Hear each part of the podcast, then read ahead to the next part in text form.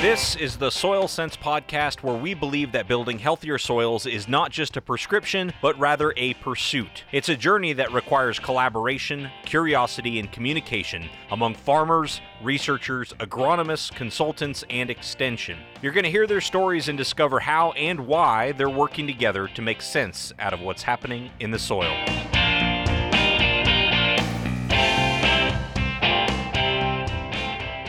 Hey, glad you're back with us for season two of Soil Sense. I'm your host, Tim Hammerich, and I hope you had a chance to listen to all 16 episodes of season one. I'm sure excited to bring you more stories of soil health, innovation, and collaboration this season. And there isn't a more perfect episode, in my opinion, to kick off season two than this one because it combines several of the themes that this podcast is all about, such as voluntary collaboration based on mutual respect and understanding of two people who aren't necessarily forced to work together, a look at where the science behind soil health meets the practicality of trying to implement some of these principles, the challenges and opportunities of embracing soil health as a pursuit, and make sure you stick around to the end because we're going to get into some talk about incorporating livestock into the system and some success stories from local producers that have made big changes in the past uh, 20 years or so. You're going to hear today from Tim Becker, who has farmed in Eddy County since about 1990 and was also a longtime county extension agent before taking early retirement last year to farm full time. Along with Tim, you're going to hear from Jason Vollmer, who also farms but uh, is a full time local agronomist for Allied Agronomy. Jason and Tim represent an all too unusual collaboration between extension and ag retail. Tim's going to start our conversation off by describing how he first became interested in soil health. For me, it started quite a while ago. I've been no-tilling at the farm for since 2000. But in extension, I was seeing the soil health stuff even before that. I started extension back in 1990. So I saw a lot was going on in different parts of the state, and it just you watch what farmers were doing at the time, and and you saw that they were making some things work that were just really intriguing and and you know it's, it's just putting your system together and, and at the farm and i've been trying to adopt some of those practices and back when I first got started would have been right around 9091. I went out to a conference in Beach, North Dakota. It was Fields of Tomorrow put on by Monsanto.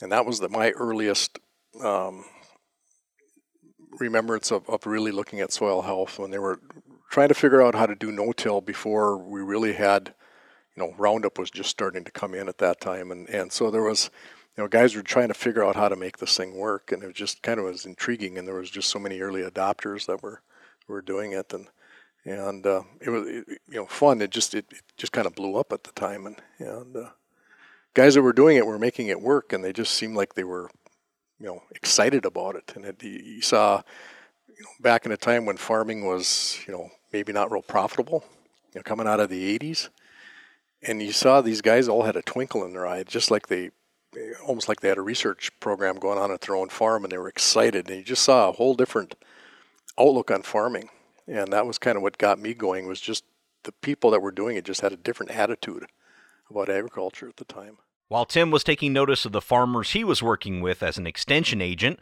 Jason Vollmer was taking notice of some of the same farmers who were also his clients as an agronomist. Oh, I, I would say that the soil health aspect probably uh, was more of an analytical thing from myself when I was going through uh, fertilizer recs and watching different practices on some of my clients, how one would have a, a lot of nutrients left where the next guy would be depleted even though they had a similar uh, nutrient management plan as far as the inputs that they put out there. So it created, started creating some questions for me as why is this happening? Why why are we why is this one field uh, always so fertile and never hardly using anything that's given to it, and the next one is always deficient? Um, that probably keyed me because there was something else going on. And for so long our, in our fertility recommendations, we think of it as a linear effect, and it's that is wrong. I mean, there's so many other things that are going on. Now, can do we have all the answers today? Absolutely not. We just know that preconceived uh, fertilizer guidelines and thought processes, uh, it's not linear. So there there's a lot more more to it than uh, than that. And it's actually an exciting time to watch a guy take off a bumper corn crop with an average input and have enough there to support a next year's average average corn crop. And that's what you see when you start to monitor the available nutrients on some soil tests and some of the stuff that's available uh, with guys that have an actively uh, healthy soil. Jason and Tim started noticing similar things in their farmers and eventually started collaborating together. The partnership started in a very appropriate place for a couple of farmers, the local coffee gathering spot. I think it almost started over coffee, didn't it? Um, they used to kind of have a group of farmers that would show up over coffee in the morning a at their their seed plant, and I would start you know showing up. There'd be farmers there. It's you know right away in the morning eight o'clock, and I'd pop in and have a cup of coffee with them, and I don't know. It just kind of seemed to grow to a group of farmers that would always show up too, and a conversation, and the questions would start, and I don't know. We'd field a lot of questions together, and you know what he didn't know, I'd know, and and vice versa, and it just seemed like we got a good working relationship that way, and and we seemed like we had a pretty good group of farmers that would show up every morning too with us, and I think that's kind of how it got started in a way. And and then over time, we just realized that you know, hey, do you want to do a program together? And uh, we both had a mutual interest in soil health and cover crops and, and that type of thing. And, and back in the early days of cover crops, uh, kind of got into you buying some sugar beet seed that was uh, cheap sugar beet seed that we were putting into cover crop mixes. And I don't know, we just, it grew into doing some programming together. And it seemed like you know, I didn't have a way at meetings to um, really fund the meeting. Being extension, we don't have a big budget, and so you know, I'd put the program together with Jason's help, or vice versa, and he'd kind of back bankroll the the meal, and um, you know, he'd send out to his clientele, and I'd send out to mine. And a lot of times they were the same people, and I don't know, it just grew into a good relationship. We found that over time every week, every couple of weeks, we jump in a vehicle and do a tour of the county and meet with some farmers and go look at some crops and some weeds and check some things out and have a you know kind of a you know Friday afternoon session of getting out and seeing what's going on in the county. And I know a pretty good friendship I think started out of it, and, and we found that you know we can fight each other for a clientele and, and, and programming and that type of thing, or we can work together and make a, a total program better. And it seemed like the farmers kind of really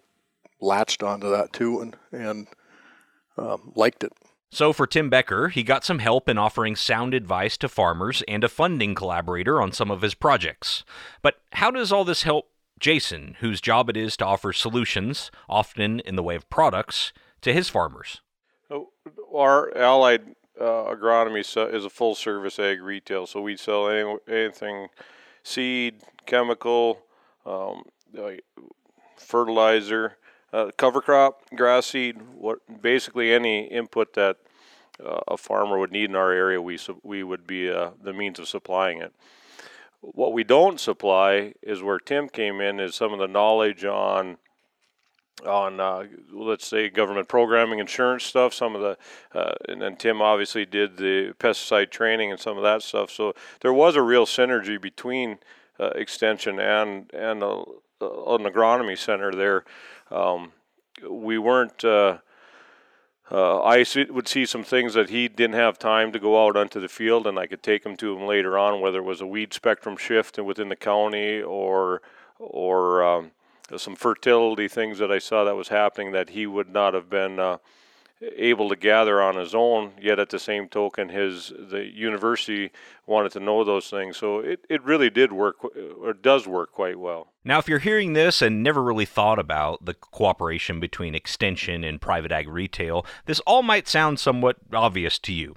But as Jason will tell you, it's really not as common as you might think. Uh, probably not so common at the time, uh, especially when you look at the history of uh, extension versus uh, the local independent agronomists, we were uh, we re- we kind of took over the field that the extension started back in the 60s and 70s, and we kind of specialized it. The agronomy world was specialized by independent agronomists, um, and growers kind of migrated over to us because we tied it into sales of uh, our the input sales that went on to the ground. One thing I've always appreciated about Jason is the fact that I think he's realized a long time ago that his job is to make farmers more profitable.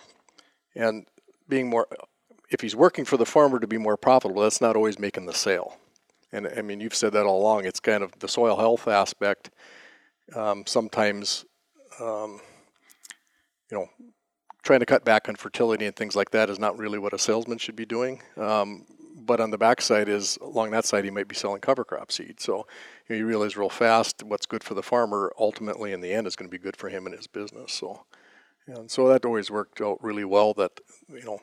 Um, I've always thought he had his head in the right place with, with some of that stuff, and, and and I think you know, the backside is I farm too, he farms, so we also see that side of things that you know things are tough right now. You know, we we see things that maybe would work or gonna work, and and um, you know you try to to go off of what we're actually doing at home and and what we think farmers will work for them, and uh, you know, I think more than anything, we spent time just throwing a lot of ideas around.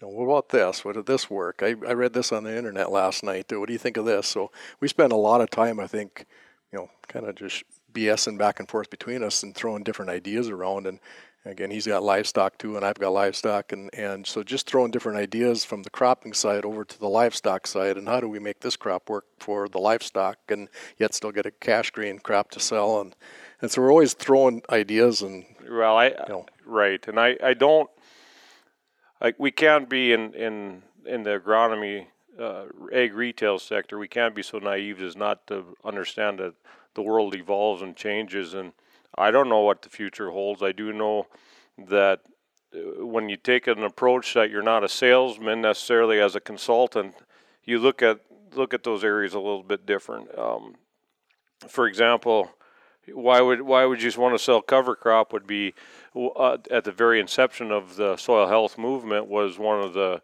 uh, pullbacks probably from uh, the basic our suppliers, our ag retail suppliers. Well, that's um, they probably before our memory probably went through the same thing when it was why do you want to uh, go from bag fertilizer to bulk fertilizer, or why do you want to uh, sell herbicide when you can use the cold steel chisel or the moldboard plow? Ag is always evolving, and and we have to have a futuristic look yet be grounded in the present. Tim and Jason first started collaborating on putting on grower winter meetings. They would bring in industry experts as well as university researchers together for the farmers' benefit. Then it just grew from there. That was the main one, but you know, it kind of grew into more. We got into doing, you know, adding in some cover crop or soil health type of meetings that would kind of get incorporated into some of those meetings. Um, and then it got into more, um, you know, just going out meeting with farmers individually. Um, you know, we'd get in the vehicle and drive out and pop in with a farmer that had some questions on something, and it seemed like we'd always come around to trying to push some soil health on them, or have you thought of this, or how about doing this to make this work? And you know, we had a few of those. We got one that, still calls us both um, quite often. And uh, you haven't been out for a while, come on out and pick Jason up on the way. I mean, or he's coming out tomorrow at nine. Hey, can you stop by? You know, so you got to be some farmers. I think you know realize that you know we got to be somewhat their go-to people when they had questions. And, yeah, I would say it wasn't necessarily always a structured meeting like you were talking about. A lot of it was Tim, I got something to show to you, or he wanted to show me something, and we'd call up and we'd go out one on one and and visit growers and and um, and see what's going on in their fields and, and give them some explanations and, and if it needed to be passed up to people within our industry, uh, we would pass it on. If not, we would give a two pronged uh, perspective on it, I guess. The two would utilize each other's strengths and areas of expertise. And I'm not sure what things looked like clear back at the beginning, but sitting down to interview them now, it's like each one knows exactly when they should speak up or let the other take the lead. I asked them to share what areas of expertise they most often lean on each other to help with. A lot of times for me, it was probably chemical. You know, he was selling, working with chemical every day, got out and saw every day what was working. I'd get a phone call on a, you know, got this weed, how do I control it? And you know, I could go to the book and the rates, but a lot of times I think I'd call him up and say, "What do you see that's working? What are you guys using?" And so a lot of times I think for me it was probably around the chemical, weed control, chemical, that type of thing.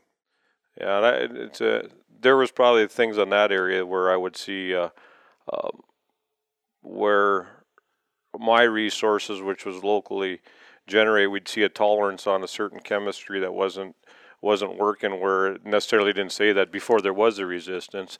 Um, but on Tim, I really relied heavily on um, uh, a few things actually. There was some. Uh, um, one was uh, whether it was some soil conservation programming and also on uh, government programs, crop insurance, uh, because uh, risk management to the grower, so to speak. Because when we got into that, we needed to know how much the grower could on managing risk and going back and forth. And Tim had a in, in my side of the business, I didn't have the resources to to gather that where where Tim was very uh, fluent on that side. After decades of collaboration and helping farmers from both the public sector and the private sector points of view, what has changed in Eddy County? A lot less tillage for some. Yeah. And a lot more openness to looking at cover crops, um, tillage practices. Yeah, I would I would say that that is true. And uh, one thing that I noticed because I work with a wide spectrum from full tillage to uh, 100% no-till to some that have cover crop to some that would would uh, still do some some uh, uh, fallow.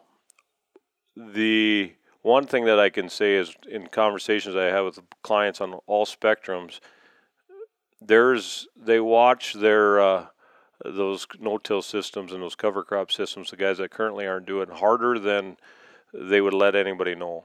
Why is he doing this? Why is it going on? And and I think that is for me that is kind of uh, uh, rewarding. Not that I'm pushing them in that way because it ultimately is their choice. It's because I want them to be aware and open up to new new innovative ideas. You'll find that the tillage guys, the strictly tillage guys, are watching the no-till guys or the minimum till guys, and, and at times I think trying to figure out ways to rip it apart, but yet they're still watching it and they're they're intrigued by it, and they they want to tear it apart, but sometimes have a hard time tearing it apart. And I think, well, you know, why is that working? Why are they able to do this? And so, you know, that's where we come in sometimes and say, well, what they're trying to do is this and, and that, and, and you know, they're making it work because they're they're saving here, but they're giving up here, and, and so guys are watching the soil health thing. Even if they don't want to do it, they're watching it hard. And I would agree. I think their their probably their limitation is uh, the the the tillage guys is probably I wouldn't say that they're uh, necessarily their mind is closed to it, but they want to see tangible results. And the soil health part of it, for them to measure something three to five years down the road, is very hard for them to put their hands around at you know at year one. They want so a lot of them only see fuel savings, you know, one pass, that type of thing. So it's not the uh, what they're gaining in their soil because they have no measuring stick to measure it right now. For those farmers that are watching and maybe wondering, or really even for those that aren't, what barriers still exist out there that prevent more farmers from experimenting with some of these soil health building practices? Every farmer that I, I deal with, it, they're a great steward of, the, of their land. They just don't know what direction they're going to go with it. Um, after all, you know, this is maybe this is one thing that kind of frustrates me from a um, uh, people outside of agriculture is, is that they don't understand that that ground is their asset, their life, their lifeblood. They d- do not intentionally destroy their ground in any sense. So it's an asset no different than someone driving a car into the tree just because they think it's a fun thing to do. They don't do that. Now, at what at what um, rate do they c- convert over to soil health? I think uh, one thing that is in soil health. The soil health movement's probably benefit is is that when we had these good times, there was no incentive to to become more efficient or to look for a new a new avenue to increase revenue or efficiency or so forth. Um, tough times usually bring change upon operations, some good, some bad. But I think I think they're guys are going to get down when they get done with their budgets in this this winter. And they're going to say we got to do something different for for a three or a five year plan, and I I do think that they're looking at any avenue possible to improve their operation. One of the hard things too, I think, is old habits die hard. You know, this is the way Grandpa did it. This is the way Dad did it. This is the way I'm going to do it. We've made money. We've been successful, and so you know, change comes hard sometimes. And uh, so I think that's one of the battles that a lot of guys fight is just isn't the way we've ever done things. And and then on the backside of that is is you know you might see some of them that want to make a change for, you know toward more soil health, but on the backside, like we said earlier, is is the economic side of it. Sometimes that economic benefit isn't this year, and it isn't next year, and it might be three years, five years, ten years down the road, and some guys don't have time to do that ten years down the road. Um, you know, to wait for that that economic benefit. And so, why should I change if I'm not if I'm making money doing what I'm doing, and now that economic times get hard? And we've always joked around a little bit. The time you should be making changes is when you got good times, when you can afford to make those changes.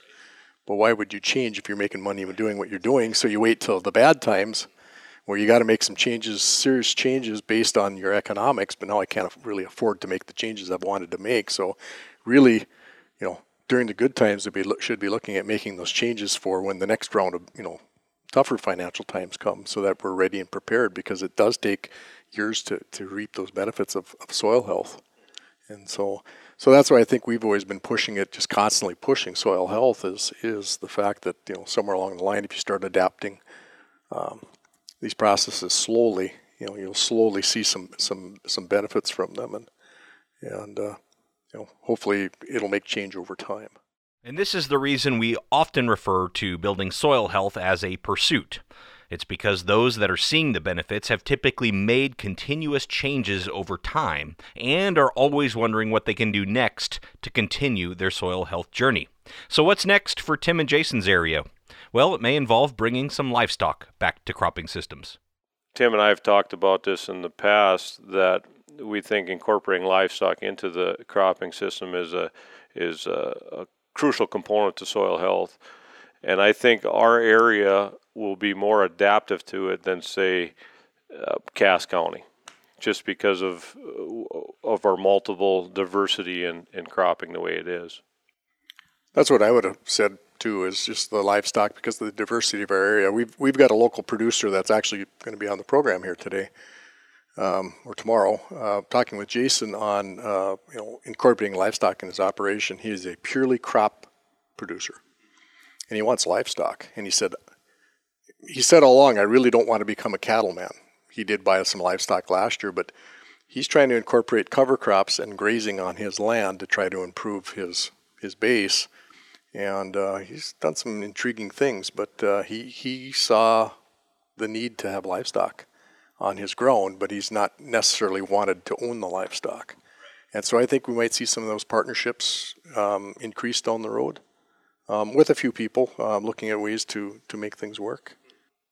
Uh, yeah, Mike Mike, Mike uh, did a incredible uh, job uh, identifying that he could generate more revenue on an acre by running some livestock versus uh, grain farming.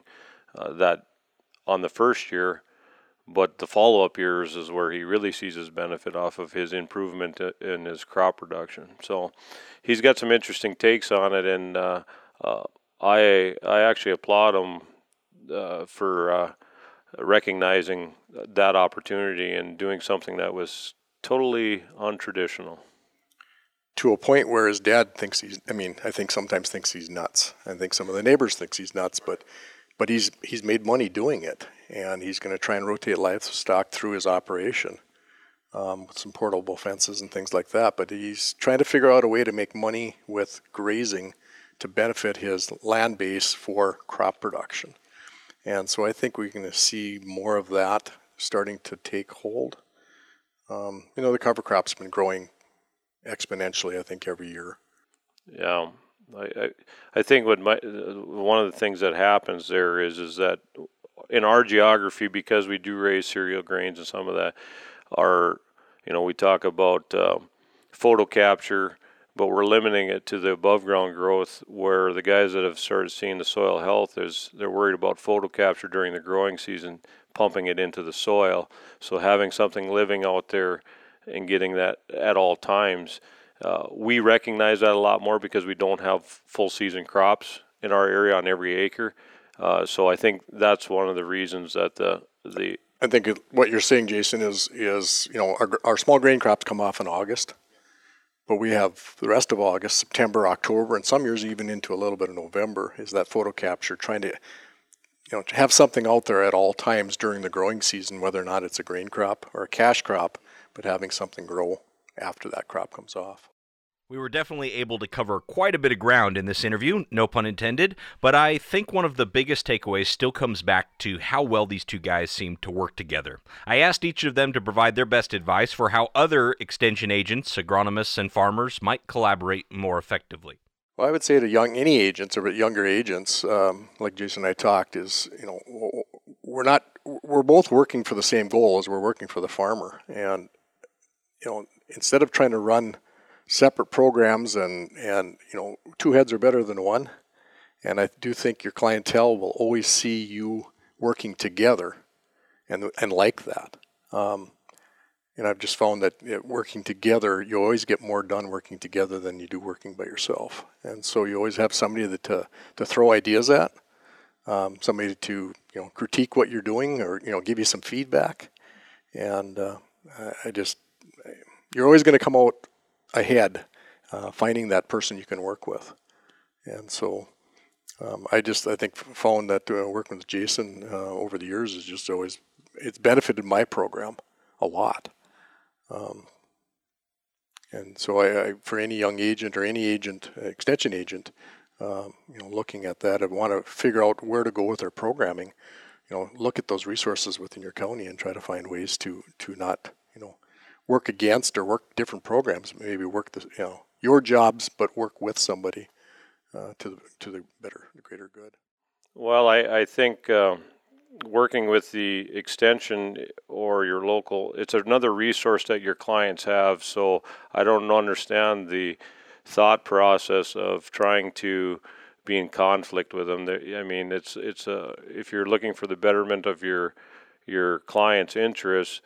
Um, that is a resource that they have and they will use. So why not be in partnership with them and use them to help validate some of your information and maybe help pull out. We used to call it fairy dust. There's all kinds of uh, products out there that just are fairy dust. They don't they don't make sense, and and uh, extension can help validate some of the products that are out there. And there's no reason not to use them, in my opinion. Jason, I've got a couple producers that I think we both will know who we're talking about in the county that have gone from moldboard plow 20 years ago to pure no-till right now.